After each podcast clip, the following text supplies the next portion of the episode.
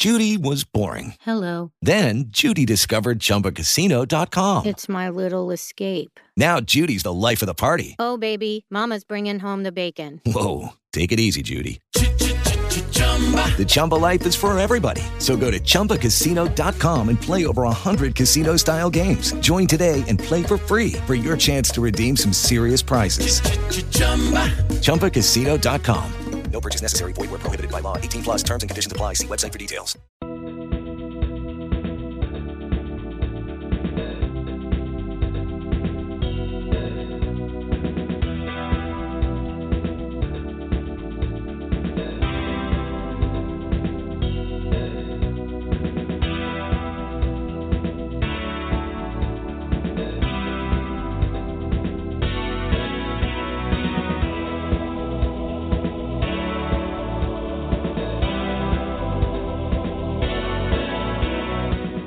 Haunted Nights, live with Tamara Thorne and Alistair Cross.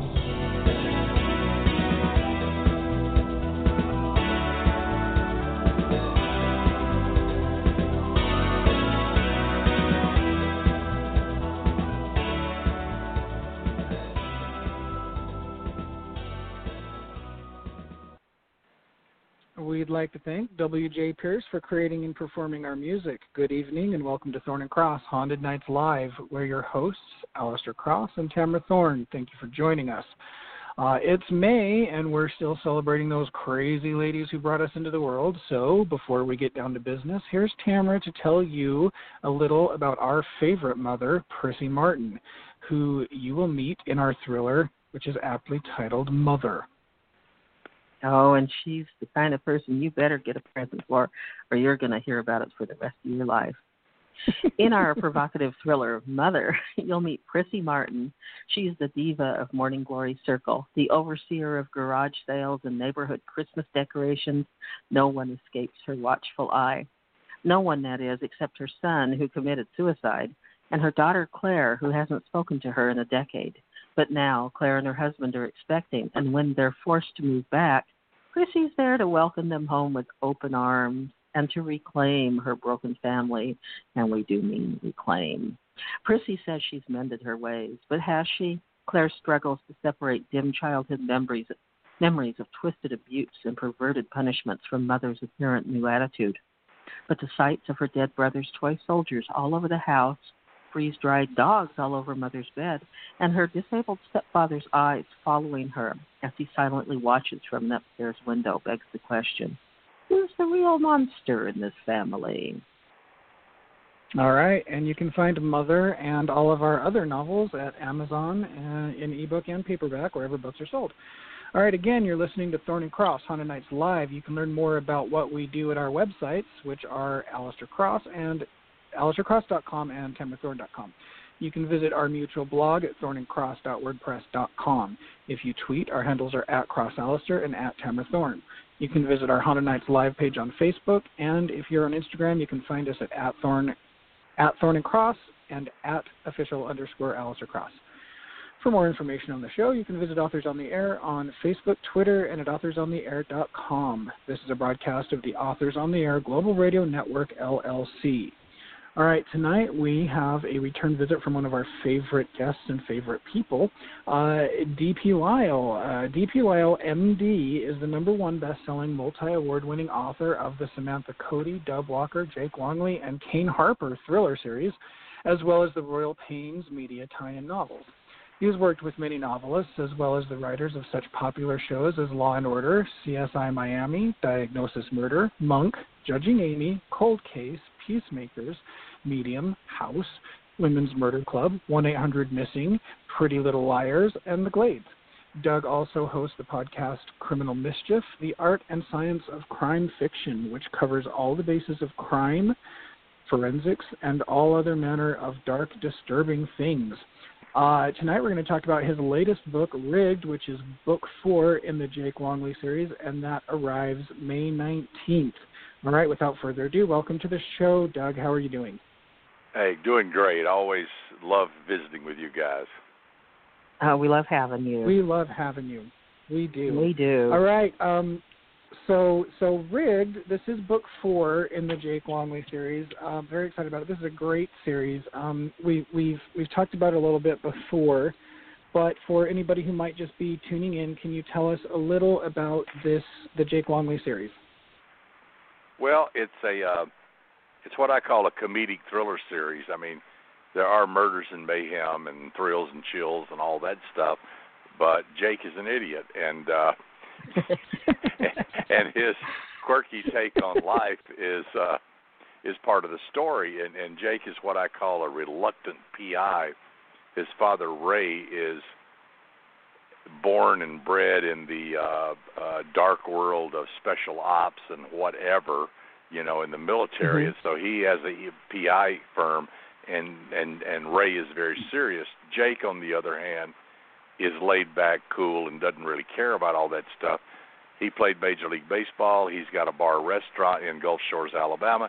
He'd rather just hang out with friends and, you know, sip a little bourbon and relax. But he always gets brought into Ray's world, and, of course, things never work out for Jake as you think they might. Nice. I like him. It's hilarious. I got to tell the listeners, this is it's hilarious. It's just, you do sharp, great dialogue. Yeah, wicked sharp. Yes, very good dialogue. So now, Rigged. What's the story with this one? What's happening in Rigged? Well, in Rigged, it's the 4th in the series, and basically, Pancake, who is Jake's buddy from grammar school all the way up. His name's Tommy Jeffers, but everybody calls him Pancake. He's a big old redhead, and if you look at him, you think this guy's an idiot, but he's actually brilliant, especially with computers and stuff. He had a 6th-grade sweetheart, and she lived in a place called Fairhope, Alabama, a great, actually, real town that is fantastic. If you're ever on the Gulf Coast, go to Fairhope. It's phenomenal. But he's up there. She's going through a divorce, and they've hired Longley Investigations to go up there and look at the financials. It's non-contested. It's no big deal. But Pancake gets up there and finds out she's been murdered along with one of the guys she's seeing while she's going through the divorce. And after that, things go insane, and as they always do. Yeah. All right. So it's like past love and, you know, all that. Mm-hmm. Oh, your 6th-grade sweetheart you never forget. Oh, geez. Sounds very good. I'm curious, do you read or watch much true crime? Does that inform your writing at all, if so? Oh, sure. I mean, all the time. I mean, I probably record every true crime story known to man. You know, I've been doing it for decades, really. And my favorite now is Live PD. And people are always wondering how police do their jobs, and people who write police procedurals or any kind of crime fiction, you know, cops are involved, the PIs are involved, but particularly cops, and you have to know how they do their job. And Live PD shows you how cops work on the street in real life, real time. And you can learn a lot from that. And, of course, the first 48 is, I mean, it's legendary. But I watch a lot of them. Yeah, absolutely. Right. Do you have a favorite? What's your favorite crime? Out of all the crimes out there that you've read about that you, I guess maybe favorite isn't the best word, but the one that intrigues you the most or just really sticks with you, out of all the crimes out there, which one really stands apart to you, and why? Well, I mean, there are so many.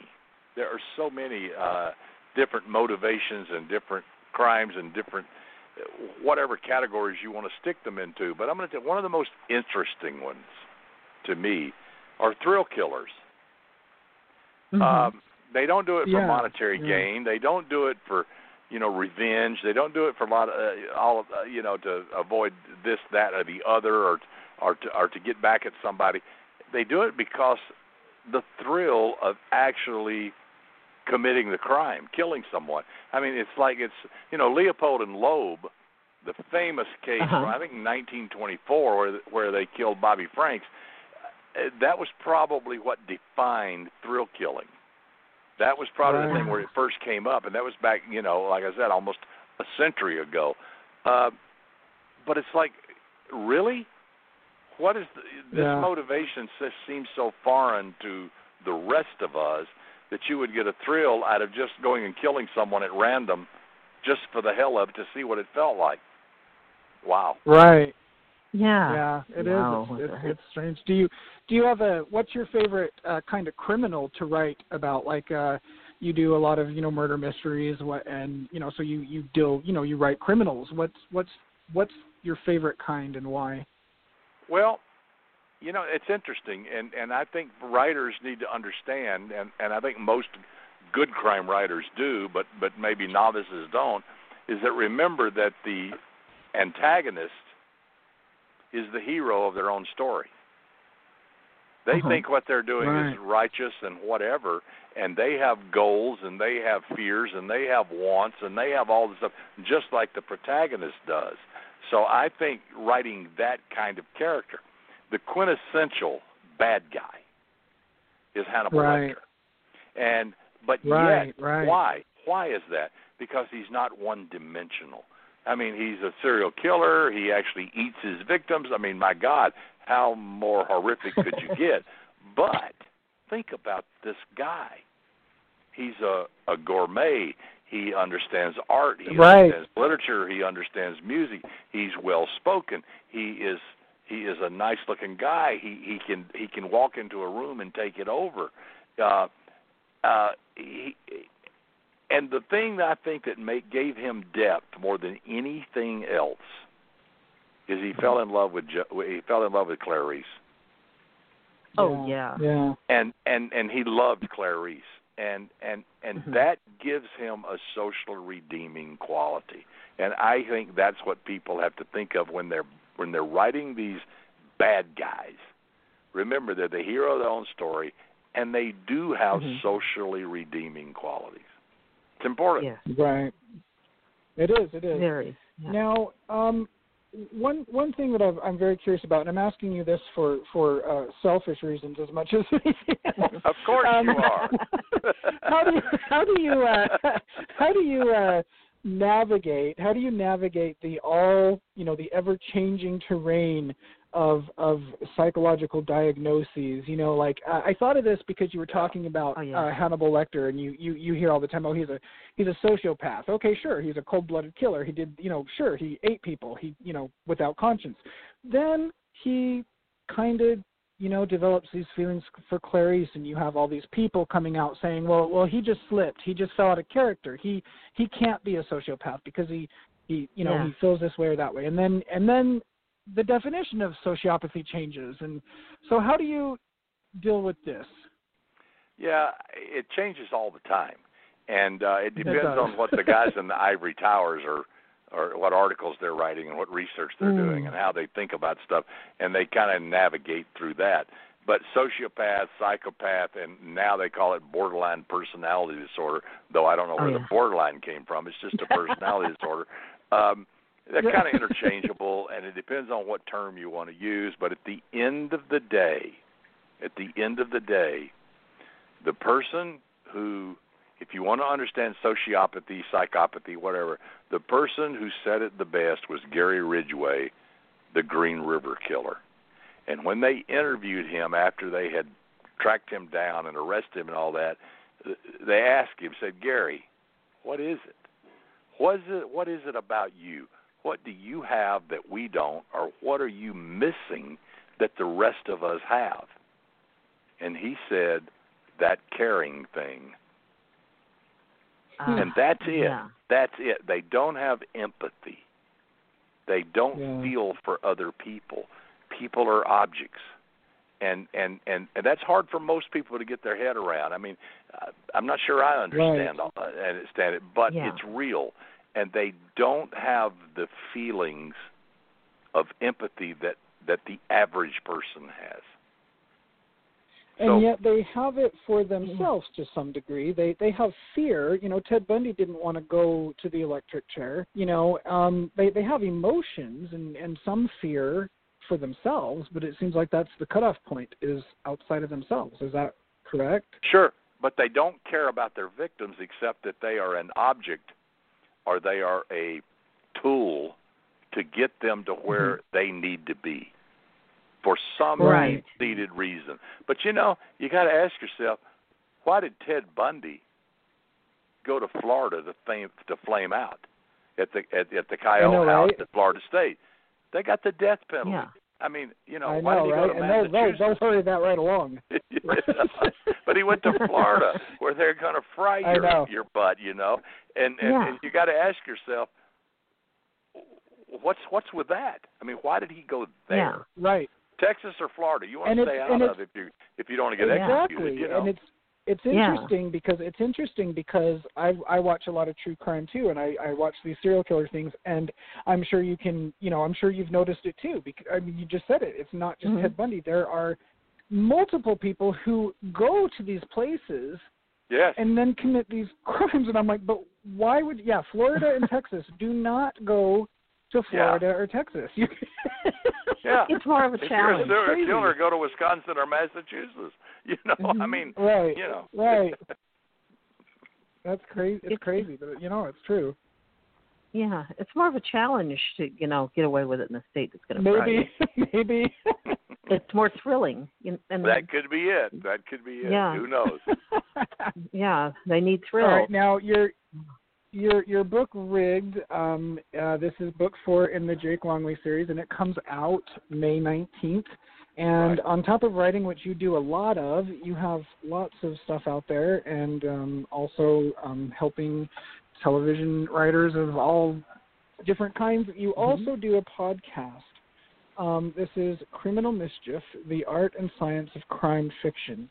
For those who may not have heard, could you tell us a little bit about what your podcast is about? Yeah, it's you know, it's on Authors on the Air, like you guys are, and all that, which is phenomenal. I mean, Pam, my God, you know, she's like a goddess. I know, you know, as far as I'm concerned, she's unbelievable. Pam Stack, she's a goddess as far as I'm concerned. But I wanted to have a podcast, but I didn't want it to be interviews and stuff. You guys do that. Other guys do that, and you guys do it better than I could ever do it. And Jan Burke and I did that for 3.5 years on Crime and Science Radio, where we did interviews. But I just wanted to talk about stuff I wanted to talk about that I was interested in and that I thought crime fiction writers might be interested in. So I will talk about the art.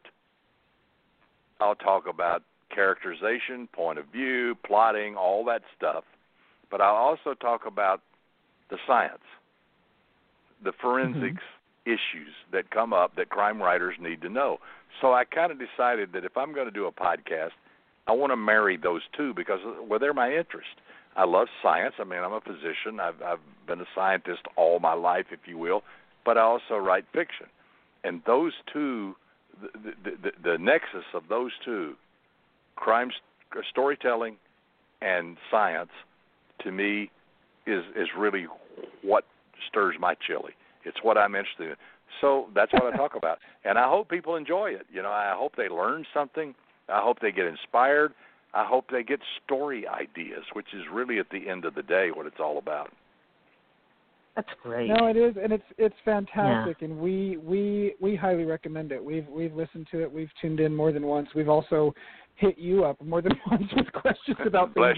Bless you. You know, it's great that you do this though, because it is really hard in this case. So, you know, when I was growing up before the internet, it was hard to get this information because you had to go dig it out at a library. And then there was a kind of a sweet spot there for a while when we weren't oversaturated. But now trying to get information, reliable information, is almost as hard as it was before we had it at our fingertips because there's so much of it. And you have to, you know, double check everything. It's just, it's nice to be able to talk to someone who knows what they're talking about and can just give you an answer to your question. And Criminal Mischief really does do that. We've, like I said, we've tuned into it more than once for one reason or another. It's fantastic. So thank you for doing that.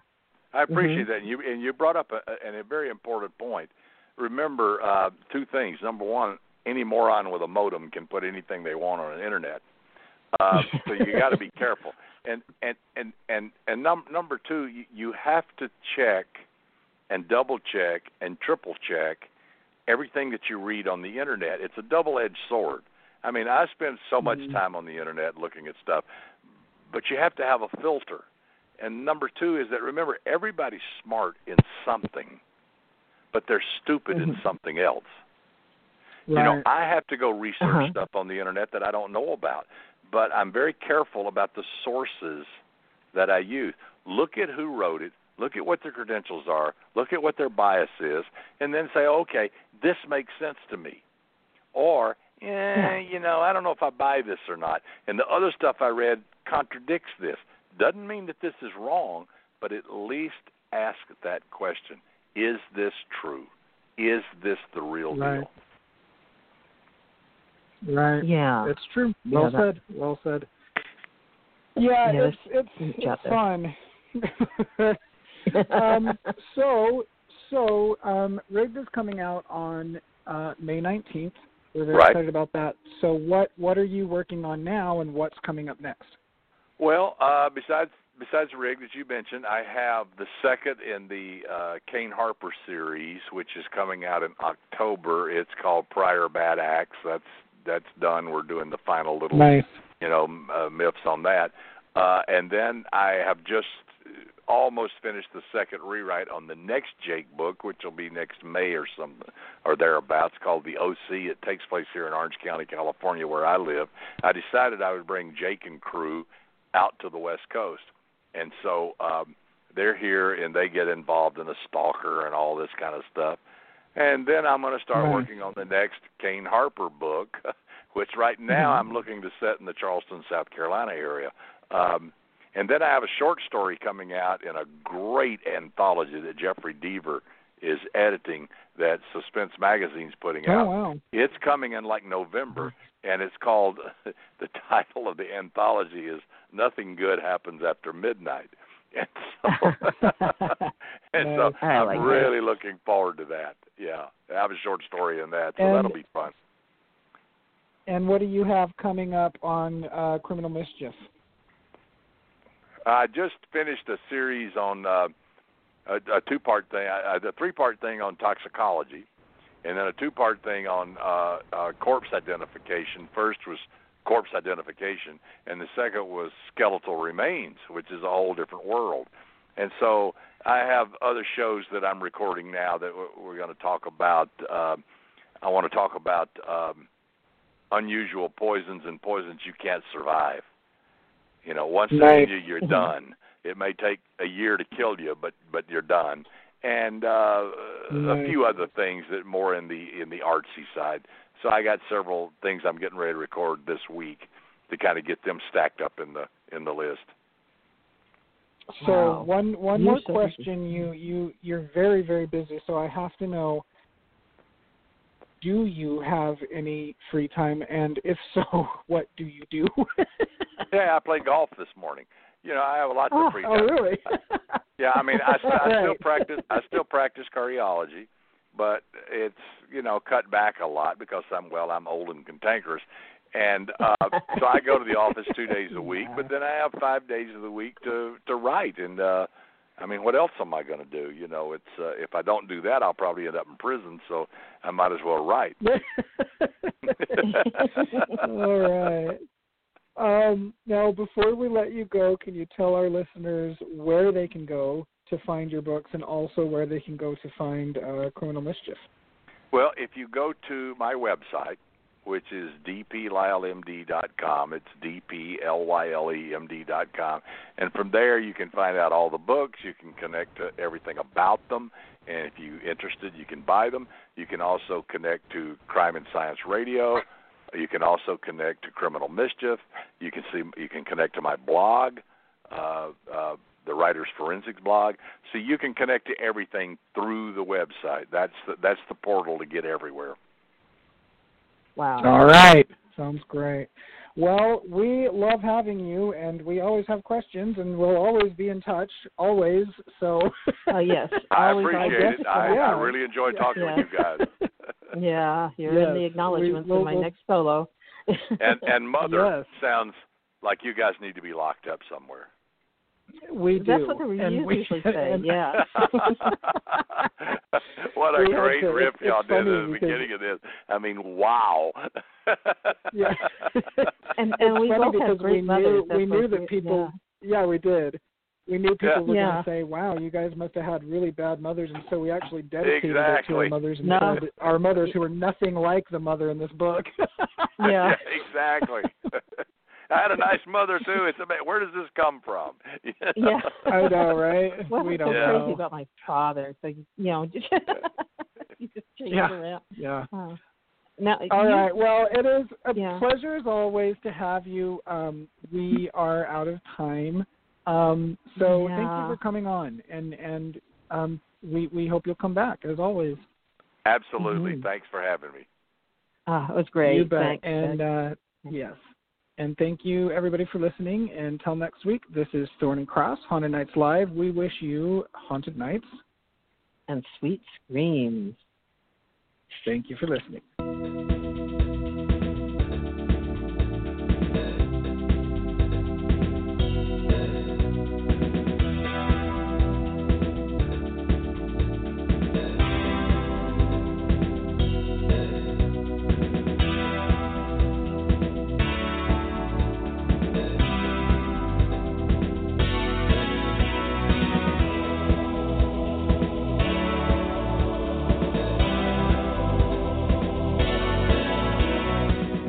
Haunted Nights, live with Tamara Thorne and Alistair Cross.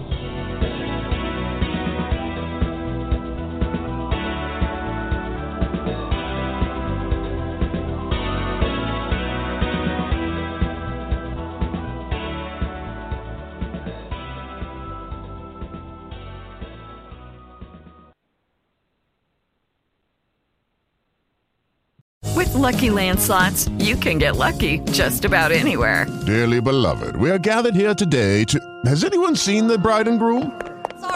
Sorry, we're here. We were getting lucky in the limo and we lost track of time. No, Lucky Land Casino, with cash prizes that add up quicker than a guest registry.